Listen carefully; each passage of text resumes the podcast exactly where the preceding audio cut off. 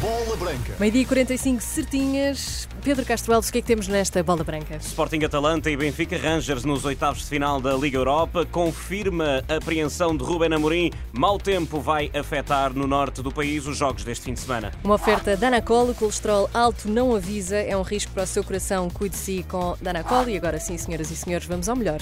Do desporto é a bola branca na Renascença.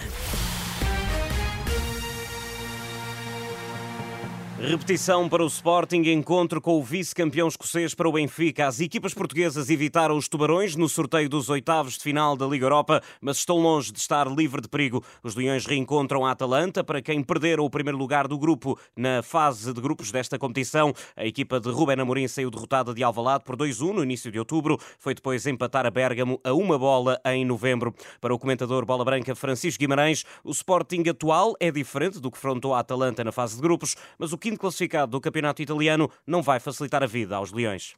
As hipóteses do Sporting são melhores agora do que na fase de grupos. O Sporting está mais maduro, está uma equipa mais uh, que sabe melhor o que quer, tem muito mais soluções do ponto de vista individual isso tem sido evidente pela gestão de Ruben Amorim nestes últimos, nestes últimos jogos. Portanto, há uma amplitude de plantel que permite uma maior competitividade em várias competições, uh, mas a Atalanta é uma equipa fortíssima. Eh, está muito bem no campeonato italiano, está numa fase fantástica de muitas vitórias seguidas, com bastantes gols marcados. Uh, e portanto o Sporting vai ter que estar ao melhor nível. Não foi um sorteio fácil para Ruben Amorim.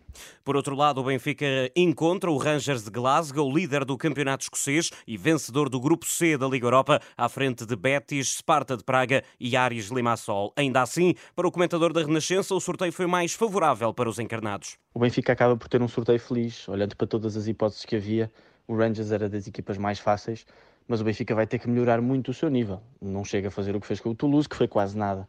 Subindo a fasquia, consegue, acho eu, uh, ultrapassar o, o Rangers, que é uma equipa que tem médios de qualidade, tem bons avançados, mas não é propriamente uma super equipa das, daquelas candidatas a vencer esta competição.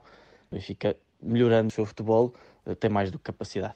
O comentador Bola Branca Francisco Guimarães. Simão Sabrosa foi o representante do Benfica no sorteio. Em reação à BTV, o antigo jogador dos encarnados lembra o calendário apertado das Águias antes do encontro com os escoceses. Depois de dois jogos que queremos ter antes desse, desse jogo contra o Razas, iremos já contra, contra o Sporting e o Porto. Portanto, acredito que, que a equipa estará forte, será objetiva e iremos preparar da melhor forma esse jogo contra, contra o Rangers.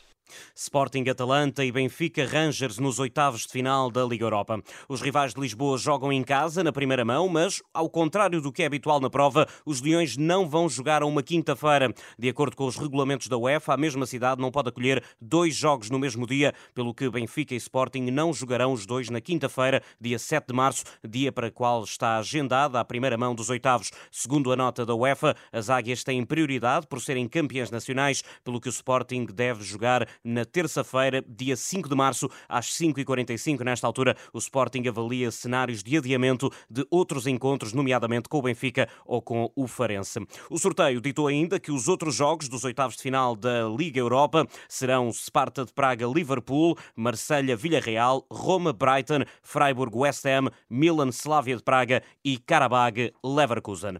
O mau tempo pode complicar as visitas dos grandes ao norte do país este fim de semana. O Sporting visita o Rio Ave, o Futebol Clube do Porto joga em Barcelos. O técnico leonino, Rubén Amorim, revelou preocupação com as condições meteorológicas que a equipa vai encontrar no Estádio dos Arcos. Ora, Bola Branca contactou o Instituto Português do Mar e da Atmosfera e as previsões dão razão a Amorim. Apontam para chuva e vento forte. A chuva mais intensa será a partir da tarde uh, e espera-se que passe a regime de aguaceiros para o final do dia.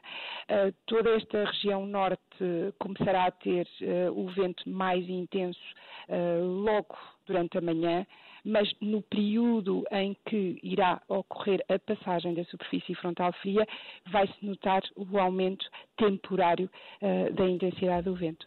As previsões da meteorologista Ângela Lourenço, do IPMA, em declarações ao jornalista João Felipe Cruz. Recordo que o Futebol Clube do Porto visita o Gil Vicente no domingo, a partir das seis da tarde, a mesma hora que principia, principia em Lisboa a recepção do Benfica ao Portimonense. Mais tarde, às oito da noite, o Sporting joga em Vila do Conde com o Rio Ave.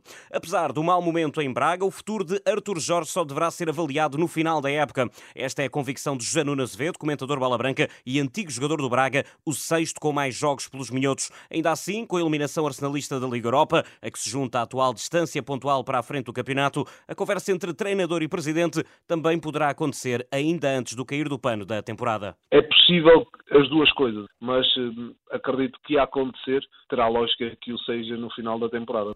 Para José Nunes Azevedo, o Braga vai ter de mexer no plantel para 2024-25 após dois meses penalizadores. Em termos de campeonato, acaba por, acaba por não não corresponder, uh, perdendo pontos que, que, não seriam expectáveis que, que, perdesse, e portanto perdeu um bocadinho do seu equilíbrio competitivo e isso veio-se a notar agora uh, nesta, neste mês de janeiro, fevereiro, estes dois meses a serem muito difíceis de digerir por parte da equipa do Braga. Aquilo que me parece é que o Braga vai ter que, que reformular algumas coisas ao nível do plantel para a próxima época. 60 gols sofridos em quase dois terços da época é muito gol sofrido para uma equipa que quer ambicionar a, a grandes feitos. O comentador Bola Branca e antigo jogador do Braga, José Nuno Azevedo. Ainda nos minhotos, o gol de Álvaro Jaló, ontem diante do Carabag, está nomeado para gol da semana da Liga Europa. O Sporting de Braga volta a jogar na segunda-feira, a partir das 8 h quarto, diante do Boa Vista. A jornada 23 do campeonato arranca esta noite, às 8 h quarto. O Aroca recebe o Famalicão, equipas separadas por dois pontos. Na antevisão, Daniel Souza, técnico dos aroquenses, deixou rasgados elogios à equipa que vem atrás. Eles são, são muito têm, têm duas ou três coisas que de facto são muito fortes, uh, das equipas mais fortes da Liga, no ataque à profundidade, nos cruzamentos, no, no, jogo, no jogo longo para, para o Cádiz, um, e tudo isso pode, pode com o tempo, uh, tornar-se ainda mais difícil. Elogios estes que foram retribuídos em Famalicão. João Pedro Sousa destaca o trabalho feito pelo técnico adversário no Aroca, mas é claro, quer continuar a vencer. A resposta que temos que dar à vitória é precisamente essa: continuar a ganhar continuar a jogar bem, não respirar fundo porque ganhamos um jogo, porque vínhamos numa série de, de, resultados em que a vitória não, não tinha aparecido. Portanto, a última coisa que temos que fazer é respirar fundo, o Famalicão é oitavo, a dois pontos do Aroca, que é sétimo. As duas equipas abrem a jornada 23 eh, esta noite. Em Espanha, o jogo entre Valência e Granada foi adiado. A formação de Che pediu o adiamento do encontro do campeonato na sequência do incêndio num prédio da cidade que provocou quatro mortes e vários feridos e desaparecidos. O pedido foi aceito pela equipa andaluz e o jogo será assim reagendado. Nuno Delgado é o convidado desta semana do podcast Jogo de Palavra de Rui Miguel Tovar. O antigo judoca conta como foi obrigado a escolher entre o tatame e a quadra. Eu jogava basquete e o Carlos Barroca levou uns americanos lá à nossa escola e jogámos com eles. E, portanto, essas coisas inspiraram muito. Em Santarém? Em Santarém, sim, sim. Porque eu sei que jogaste na segunda divisão, não é? Sim, sim. Joguei Jogaste que uma época académica. inteira? Joguei, não, eu ainda joguei algumas épocas, primeiro de formação, depois a minha mãe disse, pá, olha Nuno, isso não, não vai dar, basquete e judo, tens que estudar, chegas tarde aos, dos treinos de basquete, tens que escolher. E lá se foi o sonho da NBA. E graças à mãe de Nuno Delgado, Portugal conquistou o bronze nos Jogos Olímpicos de Sydney em 2000. O episódio desta semana do podcast Jogo de Palavras já está disponível nas plataformas habituais. É tudo e está tudo em rr.pt. Boa tarde. Bom fim de semana, Pedro. Bom fim de semana.